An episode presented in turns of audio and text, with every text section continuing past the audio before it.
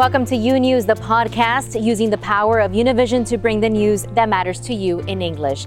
Today is Wednesday, April seventh. I'm Andrea Linares. These are today's headlines. As the murder trial against former Minneapolis police officer Derek Chauvin continues, witness testimony painting the officer's treatment of George Floyd as unusual and in violation of department training. Despite a surge in coronavirus infections, vaccinations here in the U S catapulting forward. More than one hundred seven million people over the age of eighteen have now received at least one dose of the vaccine. And Customs and Border Protection now saying that families are willingly self-separating at the U S Mexico border as the Biden administration opens yet another facility to house unaccompanied minors in California. This and much more today on YouNews, transmitting live from our newsroom in Miami. It's day eight of the trial of former Minneapolis police officer Derek Chauvin, who stands accused of killing George Floyd. Expert witness Sergeant Jody Steiger continued his testimony today, with the prosecution attempting to cut to the heart of the defense's argument that then Minneapolis police officer Chauvin was following his training when he knelt on George Floyd's neck for over nine minutes. Based on my analysis, Mister Floyd never uh, was not actively resisting at the time that the he was in the prone position, nor did he communicate to them that he was attempting to resist or evade them. The defense also cross-examined the L A P D's use of force expert. Let's go ahead and take a listen. A handcuffed suspect can continue to present a risk. Based on that person's actions, yes. Right. And so once you're in a, have a suspect in the prone position and they continue to kick, it may require more force than if they were compliant, right? Yes. Meanwhile, yesterday, one by one, veteran members of law enforcement took the stand, but the defense tried to turn those witnesses to their advantage. Senior police officers, including an instructor who trained Chauvin in the use of force, taking the stand for the prosecution. Prosecutors are working to convince jurors that Derek Chauvin's actions crossed the line and led to George Floyd's death. Is this a use of force? Yes, sir. Lieutenant Johnny Mercil, a use of force instructor who trained Chauvin in twenty eighteen, testifying the restraint Chauvin used on Floyd went too far and violated department policy. Would it be appropriate and within training to hold a subject in that prone restrained position with a knee on the neck and a knee on the back for an extended period of time after the subject has stopped offering any resistance? No, sir.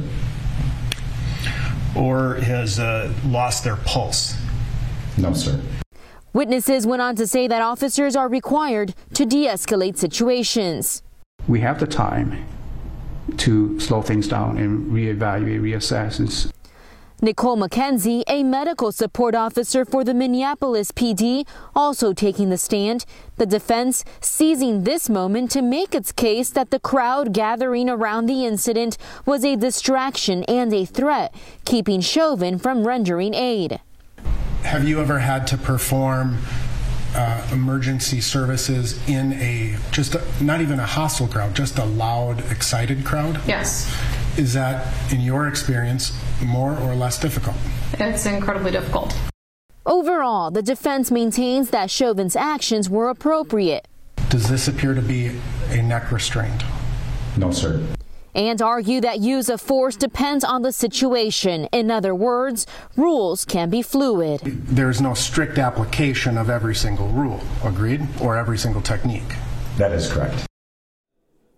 An attorney for George Floyd's family says the testimony from these members of law enforcement could make a big impact on the case. They say overall it was compelling and showed that what Chauvin did was a serious offense.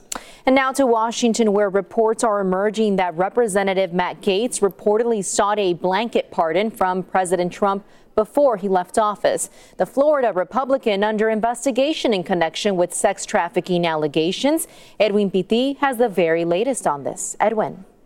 That's right, Andrea. Another interesting twist on the case of Congressman Matt Gaetz, who is under investigation for allegedly having a sexual relationship with a seventeen-year-old girl and on whether he paid women for sex.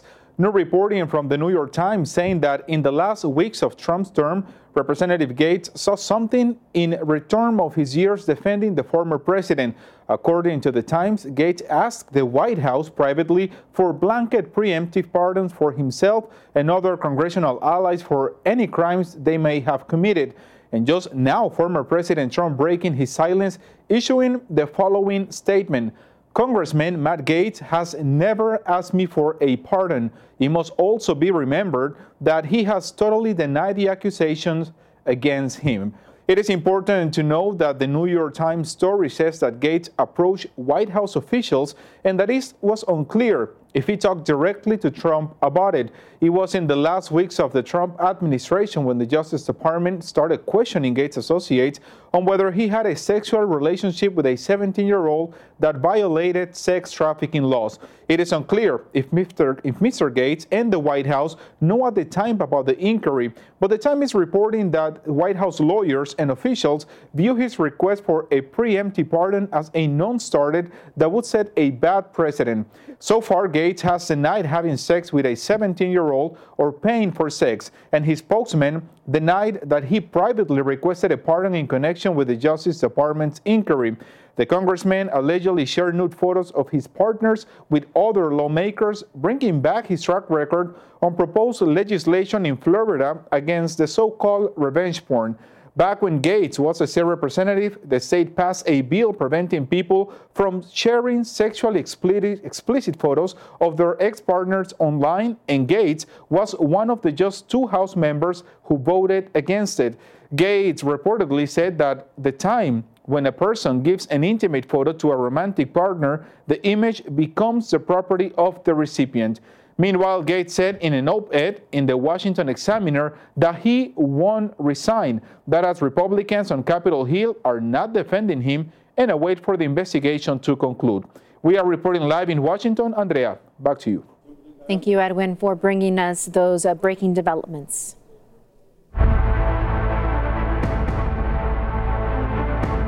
The C D C expecting nearly half of all U S adults to have at least one dose of the vaccine by this weekend. This as the Biden administration announces the so-called vaccination passports will not be a federal requirement. Lorraine Caceres has the latest on the pandemic here in the U S. On World Health Day, the director of the W H O delivering strong words about vaccination disparities around the globe. Scaling up production and equitable distribution remains the major barrier to ending the acute stage of this pandemic.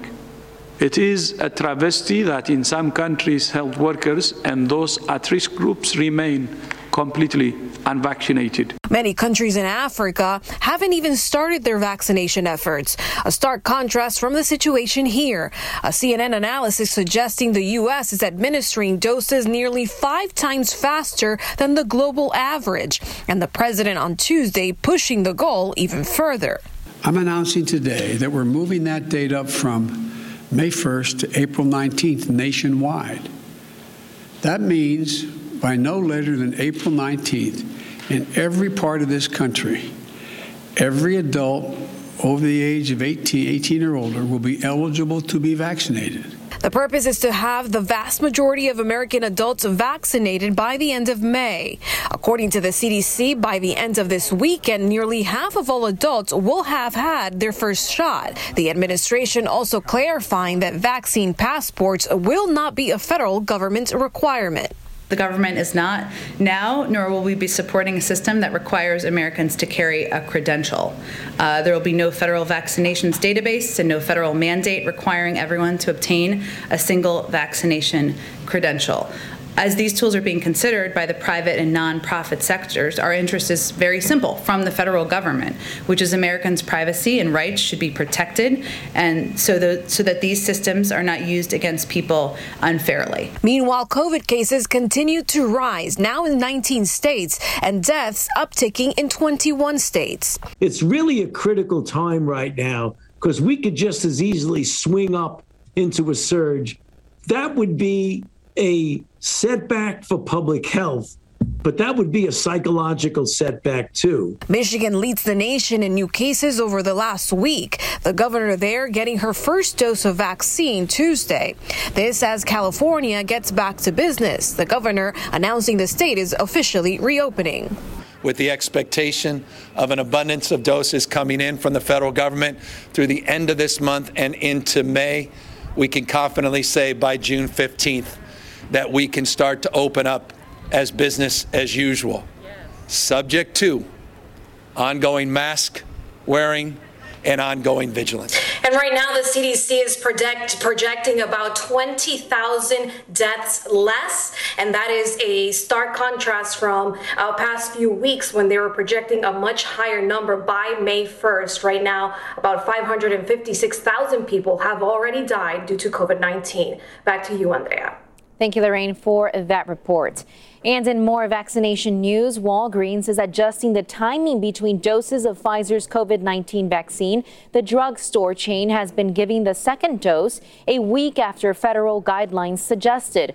Walgreens says it will change that to meet the C D C's recommendation of three weeks between shots. Walgreens patients can have their second doses automatically scheduled when they make an appointment for their first shot.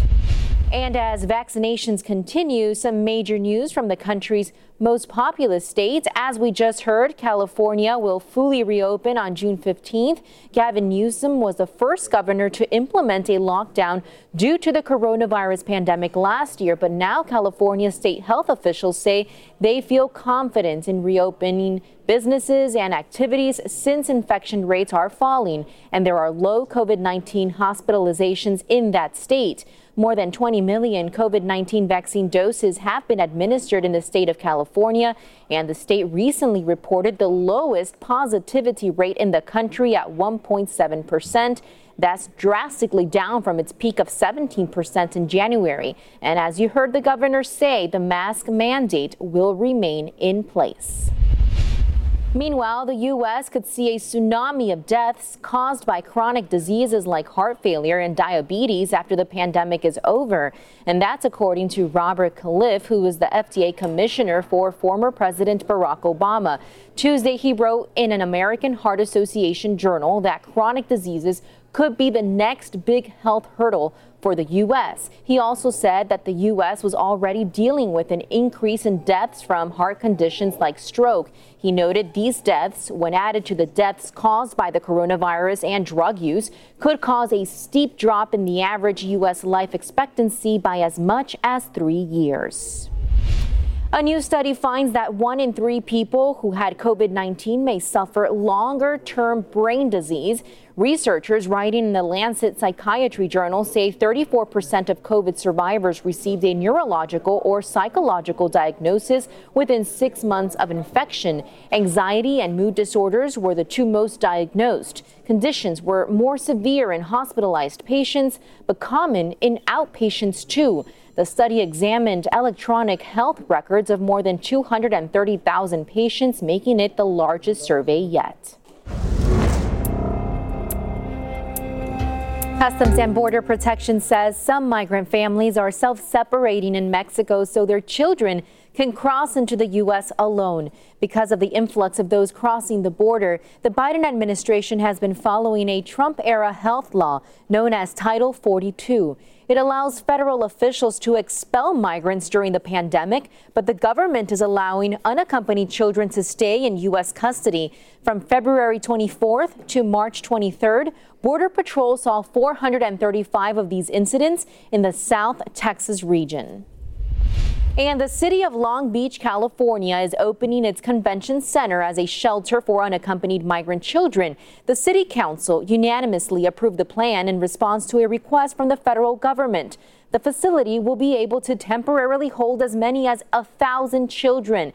Mayor Robert Garcia says they'll receive schooling as well as medical and mental health care. They'll also be connected with family members or sponsors. The federal government will fund the shelter. A new migrants camp appears to be springing up just feet away from the international bridge in Reynosa, Mexico. Hundreds of migrants, some newly arrived, others deported from the United States, have begun setting up tents and makeshift housing in that area. Jorge Hernandez brings us a closer look. Everyone stands in a long line to get food that a church brings to this place every afternoon. In the morning, another organization brings breakfast to this plaza, where the number of migrants who practically already live here is increasing daily. We had no other option of where to go because they told us that it was quite dangerous here and that we couldn't move anywhere. Some began arriving a little less than a month ago, and since then, the number has been growing. Now they have set up tents and improvised tents under the kiosk. They wash clothes and bathe themselves in a public facility, a few steps from the International Bridge in Reynosa. Among them is Sandra, a young mother with a seventeen-day-old child, who's firmly convinced that one day the U S borders will open. We're going to remain with God's help until the borders open and we can get through. We witnessed the moment when a group of people arrived from the International Bridge after they had been deported. They tricked us into getting on the bus. Supposedly we were going to immigration, so they would take our case, and they were lying to us. They just sent us here. Two weeks ago, Mexican authorities moved about two hundred people to a nearby gym. They are using as a shelter, but the plaza has filled up again. Most of the families do not want to move from here, thinking that they will probably solve their immigration situation with the United States, which we know is not going to happen. How long are you willing to wait here in this plaza? As long as it takes. Meanwhile, the influx of unaccompanied children crossing the border continues. U S Border Patrol agents found two abandoned children near the Rio Grande. The boys, eight and eleven years old, were walking alone and had the telephone numbers of their relatives in the United States with them. Reported by Francisco Cobos in Reynosa, Mexico, this is Jorge Hernandez, YouNews. More of YouNews after this short break. Imagine a daily newscast that speaks to you about your world in plain English. Each weekday, we partner with Hispanic America's most trusted news source to bring you the stories from home and abroad that matter to you. The effects of COVID nineteen will be felt for decades to come. Both parties are very far apart. Approximately two hundred fifty thousand people have lost their lives. YouNews covers the news of your world and makes it easy to understand. Your world, your news. YouNews on Fusion. Welcome back to YouNews. In Southern California, yet another controversial death is being blamed on L A P D officers, those officers responding to a burglary, and police body cam capturing the deceased man's final moments. Here's Salvador Duran. Police officers responded within minutes to a Los Angeles neighborhood where residents reported to nine one one that the man captured on video, scaling a chain link fence and climbing down into the L A River Reservoir, had been trying to break into some of the homes on the block. Yes, uh, I'm calling because there's a guy here trying to get in into houses in my neighborhood. How do you know he's trying to get into houses? Uh, he, he pushed my door, he knocked on my door, and now he's he's doing it on the uh, neighbor. What's the address?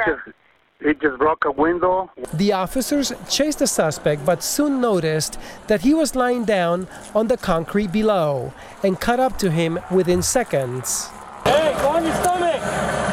As they approached the suspect on the ground and began handcuffing him, the man, later identified as thirty-seven-year-old Daniel Rivera, begins resisting arrest.